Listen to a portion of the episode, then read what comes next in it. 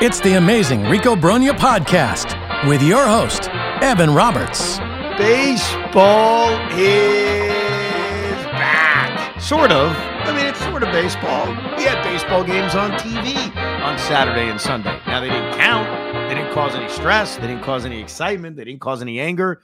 But guess what? You had the opportunity to sit there on your fat tuchus and watch baseball for the first time in five months. Welcome to the Baseball is Back edition of Rico Brogna. Very busy, Rico, today. I'll lay it out for you.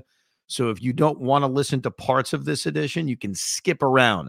We'll start with these games the game from Saturday, the game from Sunday, what I learned, what we didn't learn, what I took from each of these two games. So we'll get into some spring training baseball. A little bit later on, we'll talk about the new timetable that's sort of been laid out for Kodai Senga, the spring plans for Brandon Nimmo and Starling Marte the potential opening day starting pitcher, and we will listen to a few of your voicemails and respond to some of your emails. So that's the way we'll lay out today's show. Of course, we appreciate you downloading and subscribing. If you haven't subscribed, you should do that wherever you download your podcasts. Rate, subscribe, do the whole thing. Now, let's get to these games because the way this usually goes for me now as a 40 year old man is I get a little excited for that first spring training game. I do. I whip out the scorebook and I even score the first spring training game. I admit it.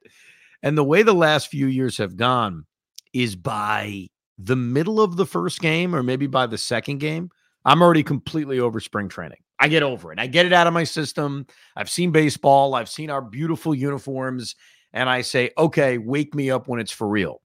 I, I can't tell you why. I can't explain why. And maybe it's because I had my sons with me. Maybe it's because even my wife was watching the game on Sunday after we did a bunch of activities, all on DVR, of course. But I found myself not bored by spring training after two days. I found myself watching, and I can't believe I'm saying this, but I guess it's good for the Rico for this podcast. I literally watched all 18 innings of the two games from this weekend. And I think it's maybe just the missing of baseball aspect of it. The the fact that it's been a long winter, the fact that it's very cold outside, the fact that we didn't have the greatest off season, maybe in a weird way that makes me more excited to just watch baseball and watch the New York Mets. So I felt pretty fulfilled over the last two days watching spring training baseball. Now, as far as what I took out of everything, on Saturday, we got to see Tylor Megill. I guess I should take my flowers for correctly predicting that Tylor Megill was going to start the spring training opener. Uh, but whatever. Tylor Megill has this thing of starting openers. A few years ago, it was opening day. Uh, last year, it was actually the home opener. We sort of forget that, but the home opener the Mets played in 2023 was started by the great Tylor Megill. But we saw him kind of do similar things to what we saw last year. If you remember, Tylor Megill last year, when he was in the rotation, for the most part, he wasn't bad but there would constantly be traffic and there would be guys on base all the time. So I sit down, first baseball game of the year, and three pitches in, he hits Brendan Donovan. I'm like, all right, here we go. it's Tylor Megill putting guys on base. And then he gives up a base hit to Lars Nootbaar. So right out the gate, Tylor Megill puts traffic on the base paths. But to his credit, that first inning could have gone worse. He got out of it only allowing one run. Tomas Nido, who just will never, Tomas Nido will not go away. And I mean that with as much respect as I possibly can have because Tomas Nido is a good dude. There's nothing wrong with him personally. But I am so sick of watching Tomas Nido play baseball. First of all, I think he's overrated defensively. I think we talk about him like he's Johnny Bench back there. He's not. That wild pitch he gave up in the first inning, he probably could have blocked, and it led to a run. But it was a very typical Megill outing. And here's what's tough about judging spring training, especially early on. And look, we have to judge, right? We're sitting here as fans and we want to know who's going to be in this rotation. And Tylor Megill is competing for a rotation spot. Jose Butto, who started on Sunday, is competing for a rotation spot. So if you're sitting there watching these guys pitch, you're naturally thinking to yourself, okay, this is a competition. How'd he do? What's so difficult about judging, especially early, is the starts are just so brief. You know, Tylor Megill, over the course of most of the starts he made last year would put guys on base. And what that would do is drive up his pitch count to the point where he wasn't able to go very deep into a game and get knocked out in the fourth or fifth inning. And while he kept the Mets in most of the games he started, you really tax your bullpen when you're putting so many guys on base and throwing 105 pitches. And then you got to go to the bullpen in the fifth inning. Obviously, in a spring training game in which you're probably only being asked to throw 35, 40 pitches, you're only pitching two innings. We can't judge from that standpoint. But he got through the first inning. He gave up a leadoff hit in the second inning. He got through the second inning. So overall, it was fine. We didn't see much of his new spork, American spork, as I think what they're calling it. But I thought what we saw from Megill was very, very typical. And, and I view Megill as a guy who, as a fifth starter, as a swing starter, as a sixth guy, eh, he's capable of it. Because everything I just described, like keeping your team in a game, not going deep into a game, going four or five innings, maybe giving up two or three runs. In this day and age, that's what you kind of expect from a back of the rotation arm. And that's the spot he's competing for. Now, hopefully someday, maybe this year, he not only is a back of the rotation arm, but takes another step and becomes a more reliable starting pitcher. But I thought what we saw, at least what I saw from the two innings of Tylor Megill, it was the same crap as we saw last year. That's the way I looked at it. I did like what I saw defensively from Brett Baty. He got effed because they called an error on him, in which it should have been an error on Tomas Nido. There was a ground ball to third base, and Baty made a perfect throw home to get the lead runner. Perfect throw. And it was bang bang. It was not an easy play. And as it was developing, because that's the other thing about spring training, you're looking at certain players and you're looking to see if they've gotten better in any way. So one of the things I want to see from Brett Baty is better defense.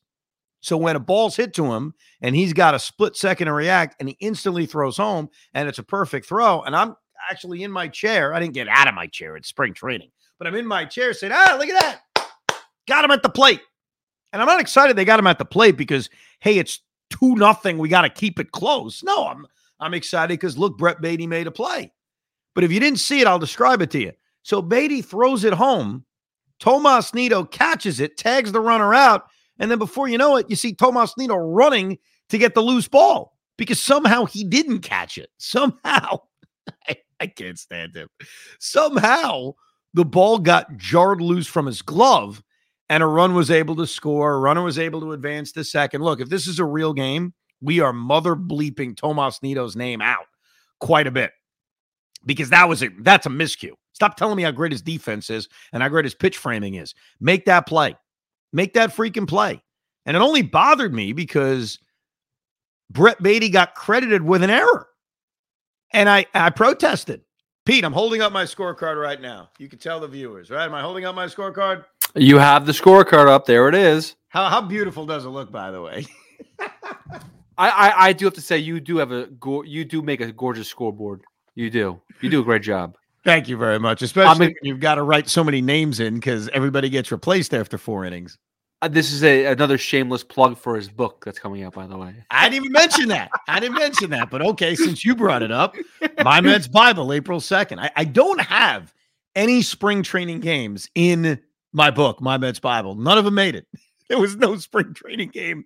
There's no spring training classic. Are you are you kidding me? Nah, I thought about it. I I had one that was almost in the book, believe it or not, and I cut it out at the last second because I picked 81 games to kind of match the 81 home games that a team has, and I started with 90, and I cut nine out. And one of the games that got put on the uh, the cutting room floor was a sort of spring training game. It was the first ever game the Washington Nationals played at RFK Stadium. And it was an exhibition game against the Mets. I don't know if anybody remembers that, but early in 2005, the Mets went at, down to DC, played a, an ugly, disgusting, rainy game in Washington.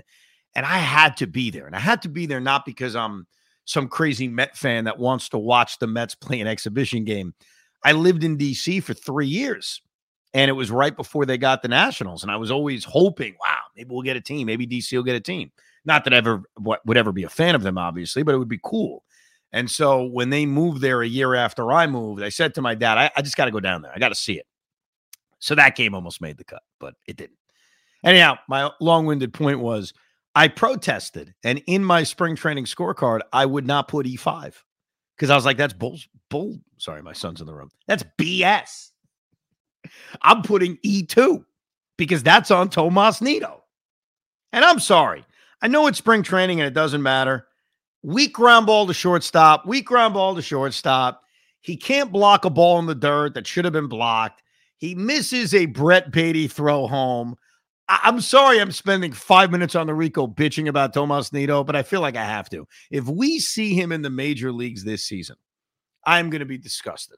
I really am. Give me Hayden Senger, who hit a home run, by the way, even though he hit like 180 at double A. Give me Hayden Senger behind the plate before I see Tomas Nido. And that was the other thing. So you sit down for the first spring training game of the year. And in the past, I remember you would get your regular lineup. Like you would get all the regulars. And then by the fourth or fifth inning, everybody would come out. Listen to this lineup if you didn't see it DJ Stewart, Lindor Alonso, Baty Vientos, Jose Iglesias, Trayce Thompson, Tomas Nido, and Taylor Kohlwey. What the hell is that? I mean, that, you know, DJ's a part time player. Lindor, Alonso, Baty are all starters. Vientos will see. And then Iglesias, Thompson, Nido, and Kohlwey are very unlikely to make this team. So you're talking about four guys who aren't even going to be on the major league roster. I guess that says more about me being excited to to score this game and watch this game when we weren't getting that many regulars. We didn't get them. But seeing Tomas Nido annoyed me. I admit that. The defense overall in this game was pretty lousy. Not that I want to judge how improved this team is going to be defensively because they should be. But again, you're not seeing a lot of regulars. Uh, it was kind of cool seeing Pete Alonso again, even though he didn't do anything. Just that's the the thing about that first spring training game that's exciting. You get to see your guys. Francisco Lindor ripping a base hit on a 3-0 pitch in the first inning. It was like, all right, there are our guys. The other thing that's not about our guys, but jumped out at me was this Nate Lavender who came into the game. Nate Lavender is a left-handed reliever. He pitched in the eighth inning. Lavender put up some very good numbers in the minor leagues last year. High strikeout guy, also walks probably too many. But Nate Lavender came into this game in the eighth inning, and granted, it's it's against backups. That's the other thing that makes it sometimes tough to judge. And he just dominated them. Just one, two, three, three strikeouts in a row. It wasn't an immaculate inning, but it wasn't that far off. And I guess the reason why that jumps out at me, maybe more than any other eighth inning domination you'll see in a spring training game, is that Nate Lavender's a guy that could get here, especially with relievers where you just you don't know who these guys are, and you never know who's going to just jump up and be that next big thing out of the bullpen. He's 24 years old. He was a 14th round pick back in 2021. I mentioned the numbers from last year. So when he was in Binghamton, he only pitched 10 and a third innings, but he struck out 19 guys, walked three, had a 174 ERA. Goes up to Syracuse, 44 innings, 67 strikeouts, which is 13.7 strikeouts per nine innings. He did walk 23 guys, pitched to a 3.27 ERA, had a lot of reverse splits, was actually better against righties than he was against lefties, which in this day and age, you kind of need. You know, the days of, oh, but he he's murder against left-handed batting. Well, guess what? There's a three batter minimum. And most teams aren't going to just send you three lefties back to back to back. So that performance by Lavender jumps out at me because he could be a dark horse reliever who maybe makes the team out of spring training, but more likely than that, we see at some point this season. Because again, we're going to see a crap ton of relievers throughout this season. Usually it's the guys with options Usually it's the the guys with control. And Nate Lavender's a young guy, he's only 23 years old. Actually, just turned 24 years old. Which here's the sick part about Nate Lavender, and I know he's not alone in this. There's a lot of guys now who are like this. He was born in 2000. Doesn't that make you feel like incredibly old, Pete, when you see baseball players born in the years of 2000 and beyond? Yeah, it's disgusting. This is not what I like. I mean, listen, and you got to remember, like guys that I loved watching regularly are now retiring. Like Miguel Cabrera was my favorite baseball player to watch. That wasn't a Met. He's now gone. He's retired, and now the next favorite guy is about 23 years old. Sucks. Crazy. Uh, here, here's the other one that eh, you it, it fits you. It doesn't fit everybody who's listening. If you're in your mid 30s and if you don't have kids, this will be a little unrelatable. I'm sitting there watching this game with Jet, my oldest son, who is seven, and I'm realizing that a lot of the younger players are closer in age to him than they are me. So, for example, Jett Williams, who he's very excited to see, and we got to see him on Sunday finally, didn't see him on Saturday. Jett Williams is 20 years old. He's only 13 years away from a seven year old. For me, he's 20 years away. So that's the other sign of of age when you start to see guys that are closer to your kids' age than they are your age. But keep an eye on Lavender. That's one of those guys worth keeping an eye on because even though I didn't project him to make the 26 man roster, and, and, he probably won't because the, the the guys who are out of options always have that edge to make the 26 man roster because you can't send him down. You you risk losing him. Guy like Nate Lavender, you could easily send a AAA and say, "Hey, we'll see you in April or May." Uh, anything else from that game jump out at me? Not really. Josh Walker got his ass kicked. We had to, we got to hear a great story that Josh Walker improved, I guess, the strength in his hip and how that's going to make a difference. That that was actually interesting. Gary Cohen was explaining it that one of the things that happens nowadays is that you've got all these studies and on your mechanics and all these studies on your delivery. And guys are able to come to you on the Mets staff and say, okay, here's what you're doing wrong. Here's what you need to work on. And somehow with Josh Walker, I guess they noticed that his right hip was weak and maybe was affecting some miles per hour on his fastball, maybe some break on a slider.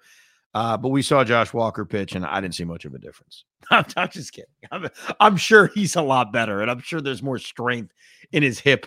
But in his first spring training game, yeah, he didn't look great. And the Mets got their ass kicked by the Cardinals. That that's the best part, though. You lose 10-5, and when the game was over, I moved on very quickly. I forgot all about it. It didn't affect me in any way. I also watched the game like six hours after it concluded because while I may be in a spring training, I'm DVRing the crap out of this thing and skipping the commercials. It's such a great feeling. As far as Sunday's game is concerned, oh, one other thing about about Saturday's game, because of all the guys that weren't prospects and all the guys in the starting lineup that are probably not on the major league team, that was a little frustrating because you're watching guys that, in all likelihood, you were never going to see play for the New York Mets. I like Jose Iglesias, and he did have an RBI double in the, the game on Saturday, and he's a major leaguer. One thing about Iglesias is that guy's a major leaguer. The fact he wasn't in the major leagues last year is kind of crazy. He's so good defensively. He's had some years where he's hit. Like, that's a major league baseball player. And the idea that Zach Short would somehow make this team over Jose Iglesias to me is crazy. Now, the truth is, neither guy's going to make the team, but I'd much rather have Iglesias on my major league roster than Zach Short. No offense to him.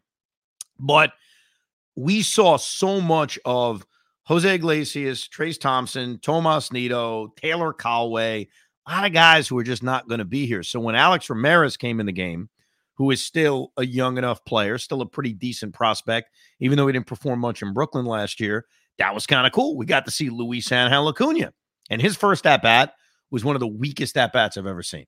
Not that I'm judging it. I mean, he had three of the waviest swings you'll ever find. Uh, so we saw him. Who else did we see? Yolmer Sanchez, who cares? Drew Gilbert got into this game. So on Saturday, if you hung in there late, you got three at bats out of Alex Ramirez, outfield prospect. You got three plate appearances from Luis Angel Acuna, and you got two plate appearances from Drew Gilbert.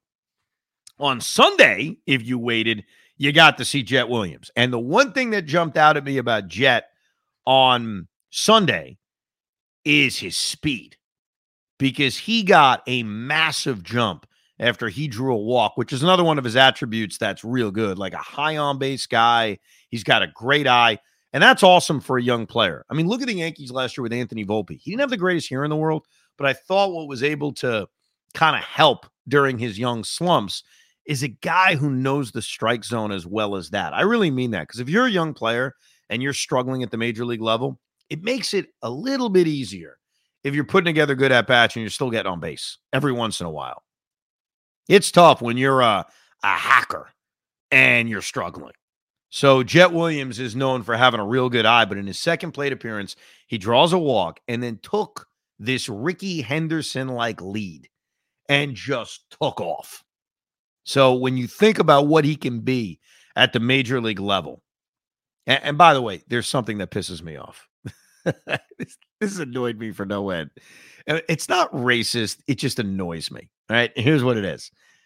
Why do we only compare players who are of the same ethnicity? So, what I mean by that, I, I- I'll be specific. You know Jett Williams reminds me of? He reminds me of Jose Altuve. He reminds me of Jose Altuve because they're both tiny, because they both have a little bit of pop, and they play the game with a reckless abandon. He just reminds me of Jose Altuve, and I think that's a fine comparison. So I forget who said it. It may have been Ron Darling. It may have been Gary Cohen. I, one of them was like, you know who Jett Williams reminds me of? And I scream at the top of my lungs, Jose Altuve. Like, who the hell wouldn't want to be compared to Jose Altuve? And they give me Dustin Pedroia. Now, I get the comparison of Dustin Pedroia, but F Dustin Pedroia. Like, what? How about the guy who's playing right now? Why don't you give me the comparison to the greatest second baseman in the history of the sport who's still playing right now? And sometimes I said this to my wife, who's Latina. I said, Is it like weird to compare someone who's not Latino to someone who is Latino? Is that like a thing? Or am I just, am I being oversensitive? Maybe I'm being oversensitive because I love Altuve and I want him to be compared to Altuve and not that Dustin Pedroia I couldn't stand. But that's just the thing I've noticed. I mean, listen, it's better than him being like compared to like David Eckstein. So that that Yeah, we got we got lucky there. That's a good point. That would annoyed me. That would that one would have annoyed me. But I'm excited about Jett Williams, as is my son. Uh, the rest of that game, we did see Kevin Parada get in the game. That was nice. Uh, but that lineup, the lineup for Sunday was so worse than the lineup for Saturday in terms of excitement. You had Tyrone Taylor, Francisco Alvarez, who went oppo taco. More on that in a second. Ji Man Choi, Mark Vientos, Luke Voit, Ben Gamel, Zach Short, Yolmer Sanchez, Alex Ramirez. So think about this. You've got three guys in your starting lineup who are going to make the team and six guys who are not. there used to be a rule in spring training that you had to send four regulars. That used to be a thing. That is not a thing because then you look at the Astro lineup. When the Astro lineup was put up there, and I think I know baseball, I recognized like three guys in the lineup. And I think I know baseball. Kennedy Corona, I didn't know. Victor Caratini, I knew. Will Wagner, I didn't know. Found out it was Billy's son. Corey Julks, I know from last year. He kicked our ass in Houston. Pedro Leon, no idea. Chris Gittens, I do remember with the Yankees. Shea Whitcomb, no idea. Dixon Machado, I'd heard of as a backup. And CJ Stubbs. Like, how the hell is this a major league lineup? Imagine paying $55 spring training. You're like, ah, I'll get two Astro regulars. I'll get maybe, maybe I'll get Kyle Tucker. Maybe I'll get Yordan. Maybe I'll get Altuve. Maybe I'll get Bregman. Maybe I'll get one of them. And literally, the biggest player you got was Victor Caratini, who's not even really an Astro. But uh, as far as Butto's concerned, because Butto made the start, he's the other candidate. Again, he was fine. Gave up a hit, got through it in the first inning. It was bloop. It was soft contact. You don't make much of it. Struck out a couple of guys. There was some more hard contact in the second inning, but got through it. So he ended up going two scoreless innings. We saw Austin Adams pitch a scoreless innings. He's a candidate for the bullpen. Uh, Cole Sulser, uh, this Paul Gervase, who put up some massive numbers down at single A, could not find the strike zone, but was able to get through it. And the Mets won the game. And they won the game because Francisco Alvarez reminded us of who he is. Took a pitch near his eyes and tomahawked it to right field, went opposite field, piazza like, with a two run home run that was basically the Met offense. They won three to one, but that was cool to see.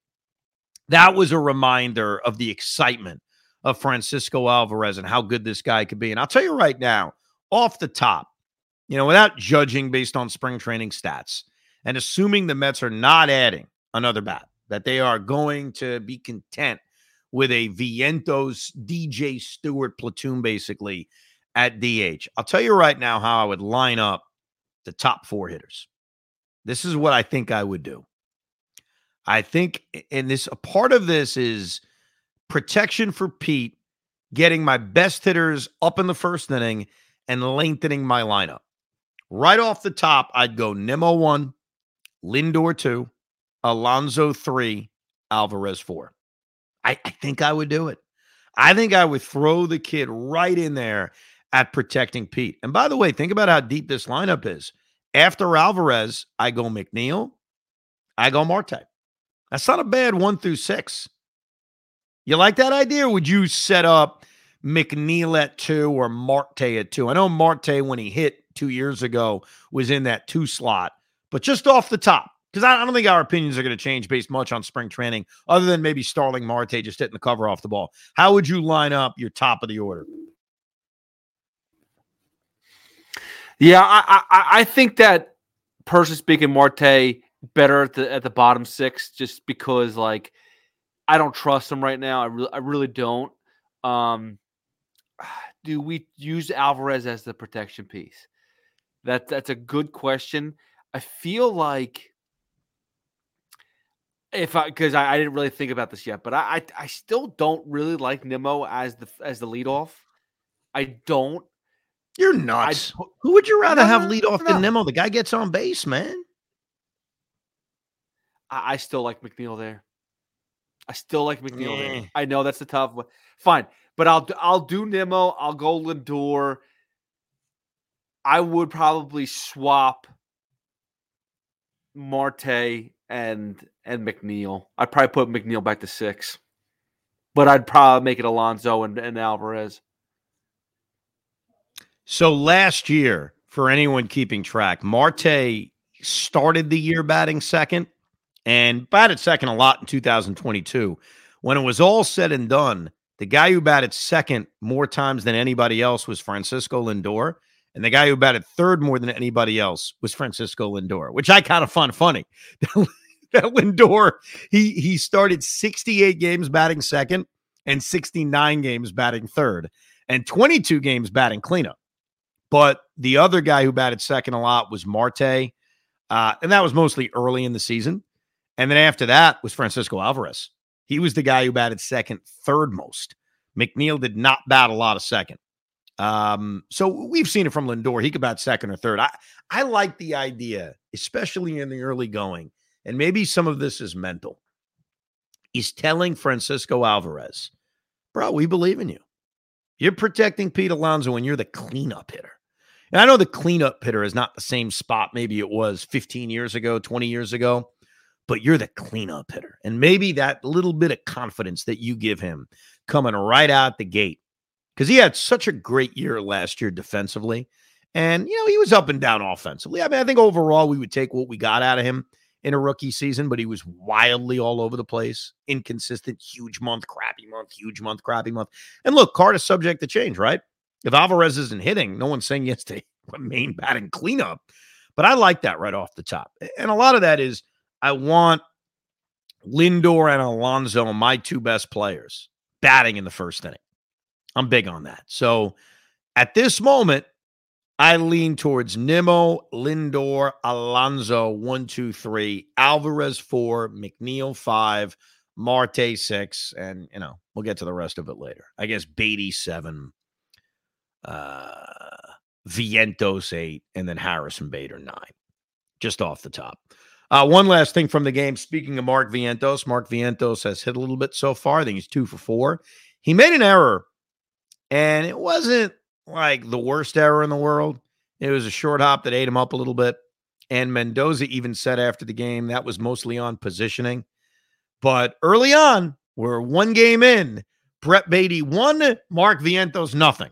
If you're scoring at home in terms of defense, because look, both guys are going to play you know, right now, the way this roster is constructed, both Brett Baty and Mark Vientos are going to play a lot. Now, there'll be days where Joey Wendle plays, so it's not going to be every every single day. But both guys have a chance to be regular players. It's more who's playing third base and who's DHing. And not that Brett Baty reminded anybody of Brooks Robinson, but I think he's closer to that than Mark Vientos is. And Mark got off to a little bit of a slower start by making that error in the forget what inning it was. Second inning, third inning. Let me let me look at my scorecard. Hold on one second.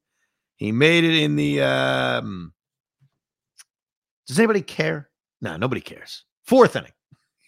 Nobody care. No, nobody cares, but you have. But that's okay. That's why we love you.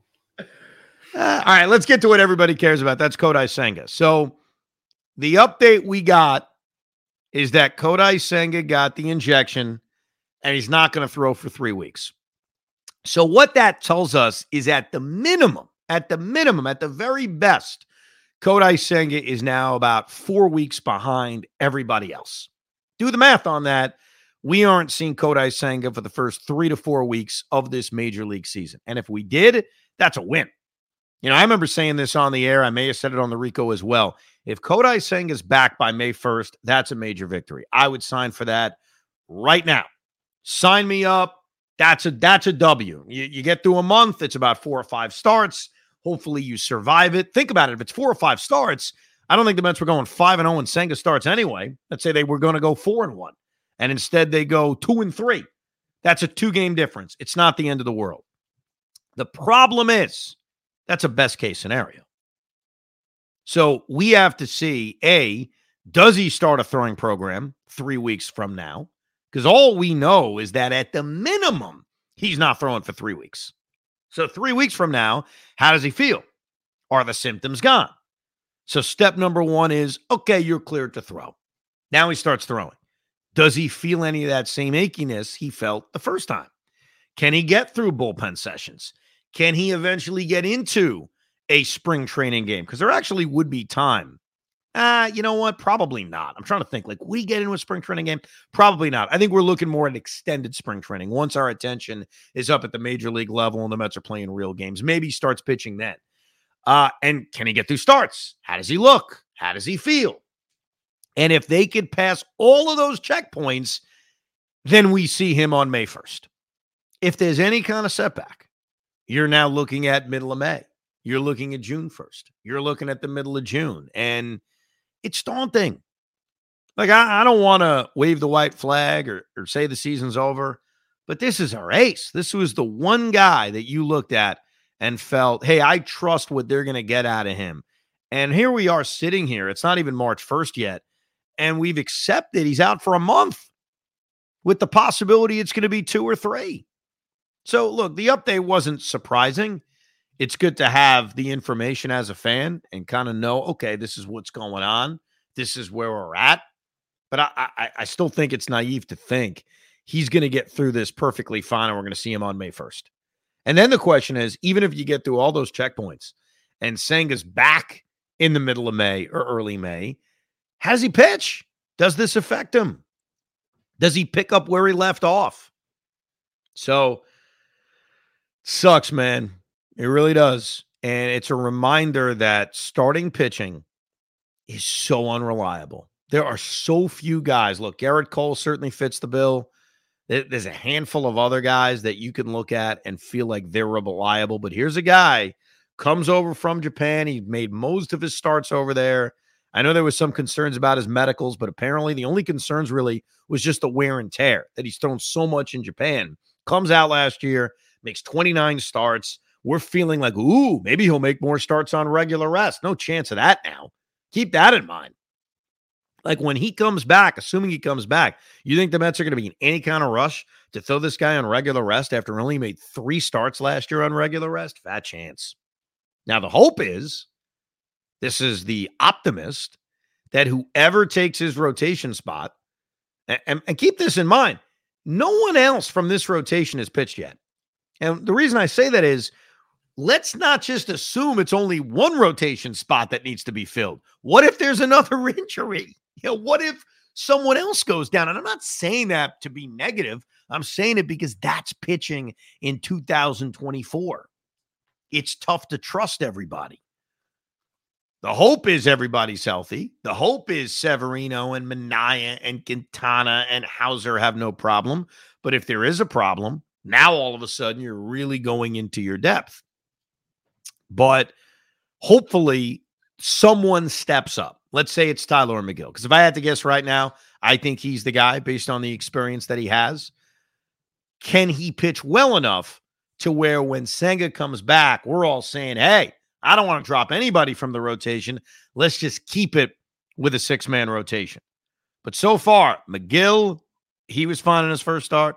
Butto was fine in his first start. I guess they're going to give Max Kranick an opportunity in this competition. Joey Lucchesi, who you could argue, I know he's one of your guys, Pete. He probably looked best at times last year. Though Butto pitched well down the stretch too. So, who's your guess right now uh, on who gets this spot? I, am thinking it's Tylor Megill. Just from experience, probably Tylor, but I think Lucchesi really does have a good shot at it too. Because, and this is what it's going to come down to. And I, I, I kind of don't hate the news that came out with Kodai Senga because it's going to allow these guys like Tylor Megill, for Butto, for Lucchesi, for was it Max Kranick? Is that his name? Yep. Yep. They're to fight for their a job. Like it's they have a legitimate spot to be on the major league rotation come March 20 what 28th 29th whatever the date is like so you're gonna get the best out of them i think Lucchesi is somebody that when he throws his best has the best out of all those guys just not consistent enough the question that i, I don't think uh, carlos mendoza has even been asked yet and maybe because it's just way too early and maybe because most Met fans are to shrug their shoulders at the question, which is who's the opening day starter? We know it's not Kodai Senga. Who gets that incredible honor to pitch opening day for the New York Mets? I put a poll out about three days ago when Senga first went down to kind of get the instant reaction from Met fans. And it was the way I worded it was assuming they can get to opening day healthy, because that's a big assume who should get the prestigious honor of starting opening day for the Mets at Citi Field. And I left Tylor Megill out, even though that's a guy that I think most Met fans would say just give it to him. And I think the reason we say it is because he's done it in a weird way twice. So there are two opening days in my mind. This year, there's only one opening day, but you've got opening day, and then you have the home opener which unfortunately the last few years the Mets have had their opening day on the road. So we essentially get two opening days when that happens. The first baseball game of the season and then your first home game of the season. Pete Alonso actually made this point recently. I didn't even think about it. For Pete Alonso, this is going to be his first real opening day at Citi Field because in 2019 the Mets were on the road. That was his rookie season. In 2020, the Mets were at home, but there was no fans there. And it was obviously a very fugazi opening day. In 2021, the Mets opened up on the road. In 2022, the Mets were supposed to open at home, but the lockout altered the schedule. So they opened on the road. Last year, opened on the road. So the Mets and Pete Alonso specifically haven't had, and for us, if you're a Met fan who goes to opening day, we have not had a real season opening opening day since 2018. That's kind of crazy when you think about it. So you you kind of have two honors. You have opening day, and then if you open on the road like the Mets have, you have the home opener. Tylor Megill started opening day a couple of years ago, and then last year started the home opener. I don't know if anybody remembers that. So Tylor Megill has had the honor twice. I didn't include him in this poll only because we don't know if he's going to be in the rotation. Now, Joey Lucchesi, as we mentioned, Jose Butto, Max Kranick. So I put Quintana, Severino, Manaea, and Houser. Amongst those choices, if it was up to you, Hoff, and obviously we don't have an emotional connection to any of these guys, Houser, Manaea, and Severino have never even pitched as a Met yet. Your answer on who should start opening day is who? I voted. I actually voted and I put down Quintana. Based on the fact that he was a Met last year or another reason? Uh, that's basically it. I mean, I, at least I know I'm familiar with the guy. It, it, if let me put it this way. If there was if Yamamoto was a Met and, and got signed to a huge deal, I'd put him there because he's the big flashy ticket. There's no big flashy item that we brought in, and Quintana has been the Met longest, so it goes to him. You know, it's funny if you look at home openers. So specifically, the home opener. Last year was Tylor Megill. The year before that was Chris Bassitt, who was not a Met prior to that. The year before that was Taijuan Walker, who was not a Met prior to that. So the Mets actually had back to back years, 21 and 22, of starting guys with no history with us on home openers. And then obviously Tylor Megill, a little bit of a history. Uh, I mean, I agree with you. It's Quintana, but my answer is a little bit different. It's not because he pitched for the Mets last year. You know, unfortunately for Jose Quintana, it's not his fault. By the time he got back from being injured, the season had spiraled out of control. I remember his first start he made as a Met. It was at Citi Field against the White Sox. And the only reason I remember it so specifically is it was the first game I took my youngest son to where it was just me and him and, and, and my father. So grandpa came as well. But the first time where he went to a game and you know, mom wasn't there, his mom wasn't there, not my mom, my wife wasn't there. And so special, as you know, when you take your kids to a, a first game of sorts. And I'll never forget, like, he got a little cranky in the fifth inning. And I was strollering him around. He's two years old at the time. And I was talking baseball to him, like to try to calm him down. And I remember saying, Spence, our season's already over. And this uh, this poor SOB is making his first start. And he doesn't even realize it's all out of control. If we only had him three months ago, maybe things would be different. Uh, but the reason the answer to me is Quintana is he is the best pitcher of the group. Like Jose Quintana, and I I sort of think it's going to be underrated because of the fact that A, the Mets were out of it last year, like I pointed out. And then before that, some of us don't necessarily pay attention to what's happening outside of like our universe. But Jose Quintana, when he pitched for the Mets last year, was so solid, right? So you forget about it because they were out of it. The year before that, he got traded to the St. Louis Cardinals at the trade deadline. And I'd argue, pound for pound, performance wise, was as good of a trade deadline acquisition as a team could make. He goes to St. Louis, makes 12 starts, pitches to a 2.01 ERA. And even before that, was having a good year with Pittsburgh. Ended up finishing the year 32 starts, 293 ERA. So when you combine what he did in 2022, what he did in the 13 starts he made for us, he's just more reliable than any of these other guys. Look, Luis Severino and Sean Manaea are similar in that both guys have pitched like aces before. They just haven't done it in a while. Like I was making this joke to a friend the other day. If Luis Severino, Sean Manaea, and Jose Quintana pitched to their best season that they've already had, you know what I mean? Like not some fictitious season they're pulling out of their ass. Like they pitched to their best season. The Mets would have one of the best rotations of baseball. You think I'm kidding? Now, I'm not predicting that by any stretch, Pete. I'm not telling you, oh, yeah, all that's going to happen. I'm just saying that those guys have a track record where if they pitch to their career seasons that they've already accomplished, the Mets wouldn't just have a solid rotation, they'd have an awesome rotation because Severino and Manaea have had ace like seasons in their career. Problem is, it hasn't been a while. Like that, that's the issue. It's, it, you know, wasn't last year. You know, it wasn't five weeks ago. It was a long time ago. By the way, you should start using that if you're having arguments with people who think the Mets suck. Just say if these guys pitch to the their career seasons, the Mets would have the, like the 96 Brave rotation.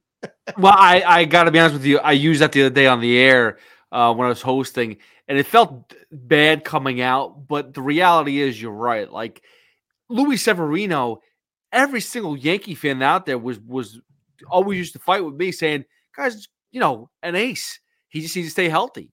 You know, that's really what it came down to. He he wasn't healthy enough, and last year he clearly was just terrible.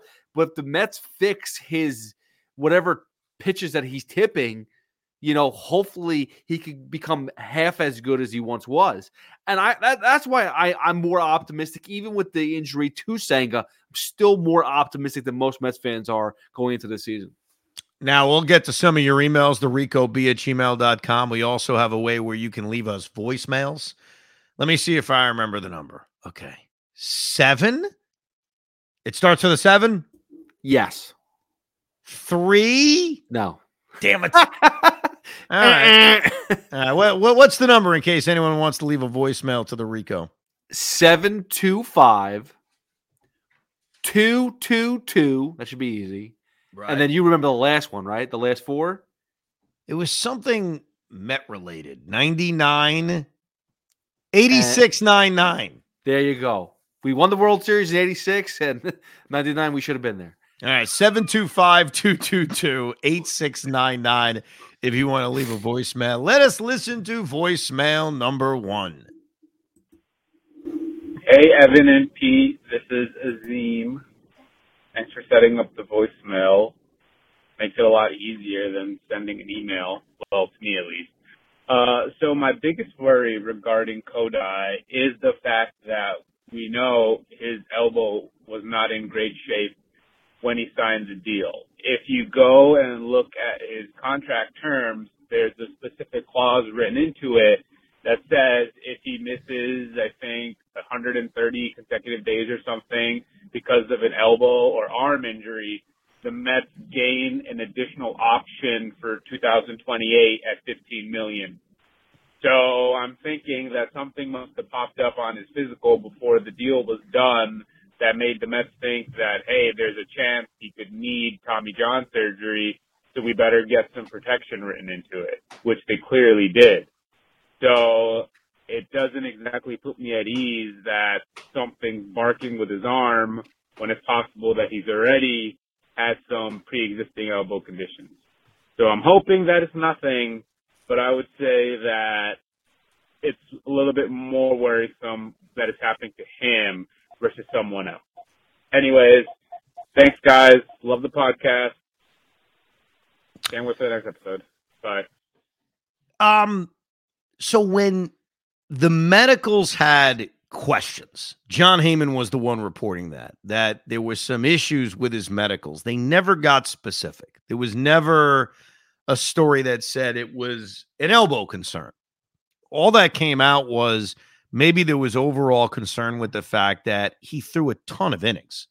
Like he ended up throwing 1,340 innings over in Japan. And that's a lot of innings over the course of his major league career. You go year by year, he mostly makes every start. Like he hasn't had years in which he's only made five starts or 10 starts or 15 starts. So we don't know if it was an elbow concern. Just because it was in the contract, it may have just been, hey, let's protect ourselves. You know, we know an elbow injury could derail a guy's career for a year and a half. So let's put that in there just in general. So I don't know if they necessarily think he has an elbow issue because those reports have never come out. Like, what about the medicals concern the Mets? Was it just a general, hey, he's thrown a lot of innings. There's probably a lot of wear and tear, that it was a general concern. As far as his contract's concerned, because I know there's been a lot of talk of, hey, th- this could be a positive because Kodai Senga has an opt out after his third year that he cannot use if he doesn't eclipse 400 innings over the first three years of his career. Last year, he threw 166. So he's certainly ahead of the pace. He only has to throw on average about 118 innings this year and next year to get to that number. And then he could opt out. Look, the Mets are owned by a billionaire, right? I know sometimes we forget that because this has not been a billionaire offseason. This hasn't been a spend whatever kind of offseason. But I would rather the guy just freaking pitch. You know what I mean? Like, I want to win games this season as a fan. I want to win games next season as a fan. I don't really care about opt outs and what it may not cost Steve Cohen. Because at the end of the day, if Kodai Senga is great this season and he pitches and he's good th- next season and he pitches and he opts out, they better pay him. But it also means the Mets had a better chance to have success. You know, it's like the, the comment Cohen made the other day to Howie Rose when he said, I hope Pete Alonso hits 55 home runs and makes my job difficult. Well, yeah, because if he hits 55 home runs, there's a really good chance that that translates into some wins for us. And isn't that what we're here for? Aren't we here to see our team win? So, look, my concern for Senga remains the same. What's written in that contract doesn't change my concern. Let us listen to another voicemail while we're here. I just can't take it anymore. Every year it's got to be something new. Can't even enjoy the first week of spring training without some disaster striking us getting laughed at in every group chat I'm in. Ah, what are we gonna do, Evan? And I swear to Christ, if I have to watch Tylor Megill go four and one third every fifth day and destroy the entire bullpen by the time June rolls around, I'm gonna have to stop watching this team for good. I can't take it anymore. Dude, I, I don't know what we did though. You're right. Because I guess Met fans, we have now had Think about the amount of spring training starting pitching injuries well, and relievers. Obviously, we can't forget Edwin last year that we've had to deal with before the season even starts. 2021, Carlos Carrasco. Remember that one? Carlos Carrasco, big key to the Francisco Lindor trade, innings eater, solid middle of the rotation arm, has his hamstring explode in the middle of spring training. And it started slow. Remember, he had like a little bit of an elbow issue, had a setback. Now he's pitching, and then his hamstring just like explodes into a million pieces. We don't see him till July 30th. And then he sucked. You know, that then we saw him and it was like, whoa, what did we miss? Obviously, ended up having a good 2022, but his initial impression to us was not good. That was 2021. 2022, we get the Jake stuff. We think we're going to have DeGrom and Scherzer. One, two. This is going to be amazing. And we missed Jacob DeGrom for the first half of the entire 2022 season. And then last year, boy, we got hit over the head three times. The Edwin Diaz celebration. Jose Quintana gets hurt after what was it, one or two spring training starts. And like we talked about earlier, we don't see him until the middle of July. Season's out of control. And then Verlander on opening day. That was a late hit. So we get early hits, we get middle hits, we get late hits. I don't get it, man. Like we could do a whole podcast trying to figure out what God we offended as Met fans to get screwed every single season. I don't have the answer. It sucks. Let me just say this though about Megill. My confidence, sorry, my confidence around this team and why I think they're going to be better than a lot of people think is based on an offense that's going to be a lot better than people think if they can get those mediocre Tylor Megill performances. I know it sounds frustrating and it sounds horrible, but on nights where your offense hits, and if this bullpen's going to be as deep as I think it can be, it may not kill us. Those performances we may look at differently. I've always said this about baseball, and this is why wins and losses with pitchers is the stupidest thing ever. Sometimes you view a start based on how good your offense is. So let me walk you through this because last year the Met offense was not good. So in a lot of Tylor Megill's four and two thirds, three run performances, he'd leave and we'd be down three to one. Let's say this year when he battles into the fifth inning, throwing 105 pitches, and he leaves at four and two thirds innings, three runs. What if we're up five three? You know what I mean? Like, not that it's an amazing performance, but you feel differently about it. And that's going to be the key to this whole season. They've got to hit. They've got to hit. Brett Baty needs to become a man this year. Francisco Alvarez needs to build off the hotness from the months where he hit last year. And yeah, you need the reliability out of Pete and Francisco, and you need bounce back years out of McNeil and Marte. If you don't think that's going to happen, then you're right. This team won't be good. I'll admit they won't be good. But if those things happen and they can hit and they can be a top three National League offense, then they can win games sometimes where they get those mediocre Megill performances. Let's hear another voicemail. Rico Bronya. First, I'd like to thank you. Uh, I heard my voice message on the last pod of my worry about Kodai Senga, and it turns out I was correct. And we are the Mets, and we will always be the Mets. But I have a question for you, instead of complaining about the house being on fire. I don't understand these compensation picks that are attached to certain players. Like, how come if we sign Blake Snell, we have to lose a pick, but if we sign other players, we do not? Um, I tried reading about this online. And I couldn't get an, an understanding of an answer. Like, you lose international money and a draft lottery pick, I, I believe. I don't know. Can you explain that to me? Uh, and can you also explain to me why the Mets are not signing, signing Montgomery, please? Thank you. Well, let's start with the difficult one. I don't know why they're not interested in Jordan Montgomery. You know, David Stearns actually popped on the broadcast on Sunday and was asked about, hey, you know, big ticket items. Mets fans want to know why have they not been involved in any outside of Yamamoto? And the way David Stearns framed it was there are going to be certain big ticket items that make a lot of sense that we will be involved in and others that don't. And so my follow up would be, even though we can't really answer it, why are you not interested in Jordan Montgomery? Now, maybe Scott Boras is asking for way too much. If that's the answer, okay, fine. He probably is. But Montgomery feels like an item, and I don't know if I'd even call it like a big, big ticket. It's a big ticket. It's not a big, big ticket. He makes so much sense on a short term level and a long term level. So I don't understand it. It has perplexed me this entire offseason because he's one of the guys that would fit this team moving forward very, very well. For whatever reason, they don't have an interest. As far as the draft pick compensation, uh, some players, not all, and in Jordan Montgomery's case, it was because he was traded at the trade deadline, are offered a qualifying offer. And if the player rejects the qualifying offer, which they normally do, there is a draft pick attached to them. So anybody that signs Blake Snell would lose a pick. Because of where the Mets are in the luxury tax, there are penalties for spending as much money as they spent. We learned that in the draft when they got bounced back all those draft slots.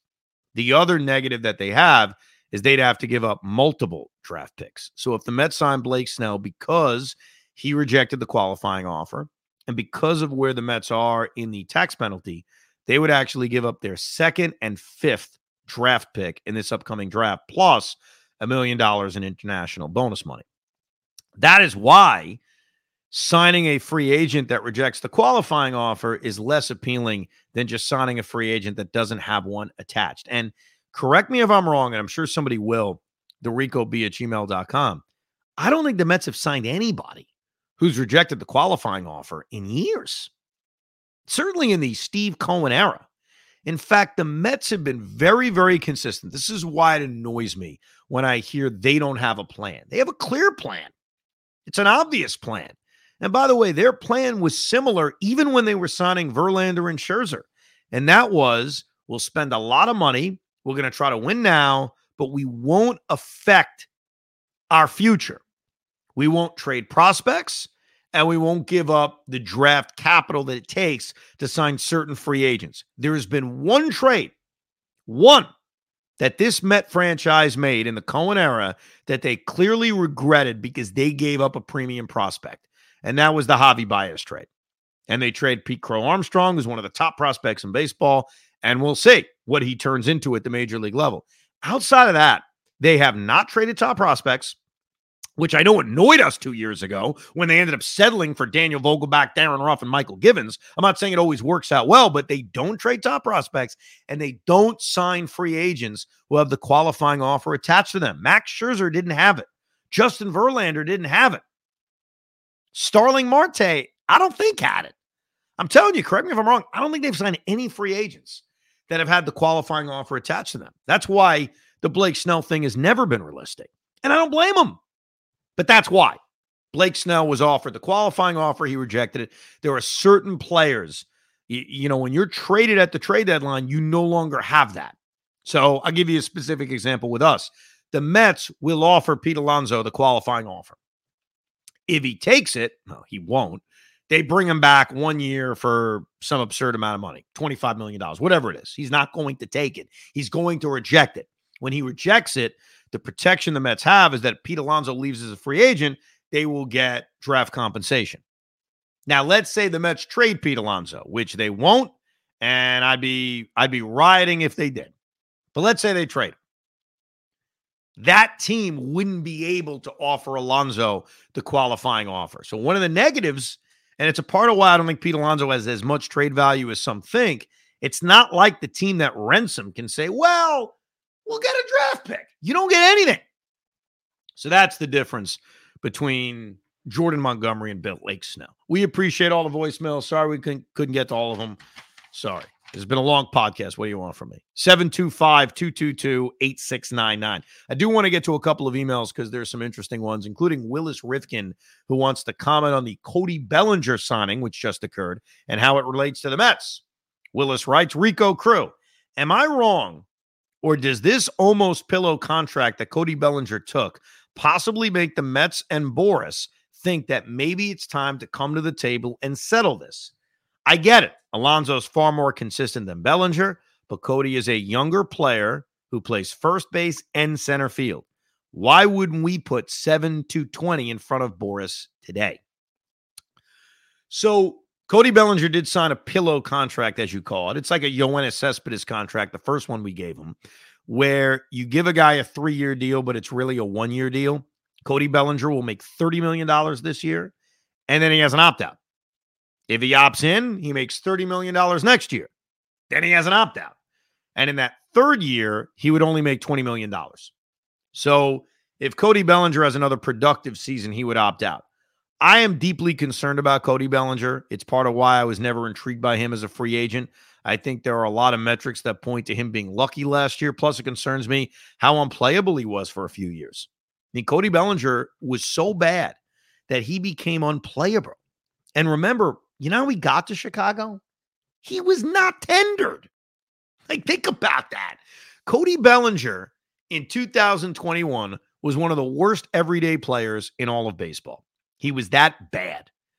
In 2022, he was so freaking mediocre, striking out 90% of the time, that the Dodgers said, we need to get rid of him. Now, last year he had a very good year. Okay. Hit 300, hit the uh, 26 home runs, 880 OPS. Can't knock what he did last year. But I think when a guy is so bad for three years in a row, in supposedly the prime of his career, there's concern of, well, what is he? So clearly, Major League Baseball agreed with me, by the way. I'm, I'm not on my own because no one else offered him a deal. The contract the Cubs gave him is great in that, in the worst of worst situations, they gave a guy and they overpay him for three years. In the best case scenario, he goes out and has another monster year and he opts out. And then you got to kind of get to read decide this whole story next year. I think in a lot of ways, he is just so different than Pete Alonso. You know, Willis mentioned it. Well, the consistency. Yeah, I think that's the, the big difference. I think it's a massive difference. So even though, yes, Cody Bellinger is a gold glove caliber player, and yes, Cody Bellinger has won an MVP, and his best season in the major leagues is better than Pete's best season in the major leagues. I think you look at what happened between 20 and 22, and you say, I can't trust him. So, in my opinion, I don't think one thing has anything to do with the other. Now, with that said, Pete Alonso is going to enter free agency. And I don't know if he's even going to get close to what he thinks he deserves. What gives me hope is that I think the Mets are going to value Pete more than any other team in baseball. So, my biggest concern with free agency is always all you need is one owner, all you need is one team.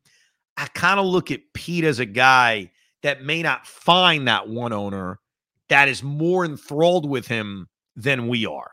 And certainly Steve Cohen the other day saying, I'm not tone deaf. We love Pete reeks of an owner that's not just giving us empty words, but an owner that knows we're going to really try to re-sign him. And that the only risk is, yeah, one owner completely blows him away, but I'm not sure that owner exists. At least I hope he doesn't exist. Maybe I'm trying to talk it into existence. So I don't think the Bellinger signing really impacts the Mets at all. But good question by Willis. We are slowly going to have all these guys sign eventually, right? Matt Chapman's still out there, Blake Snell, Jordan Montgomery, JD Martinez. My expectations are obviously we're not getting any of them, but we'll see. Appreciate the emails, the rico b at gmail.com. And of course, the voicemail 725 222 8699. We gave you a long Rico today. Hopefully, you enjoyed it. We'll pop in some more throughout the week as we have baseball now every single day. It's fake baseball, it doesn't count.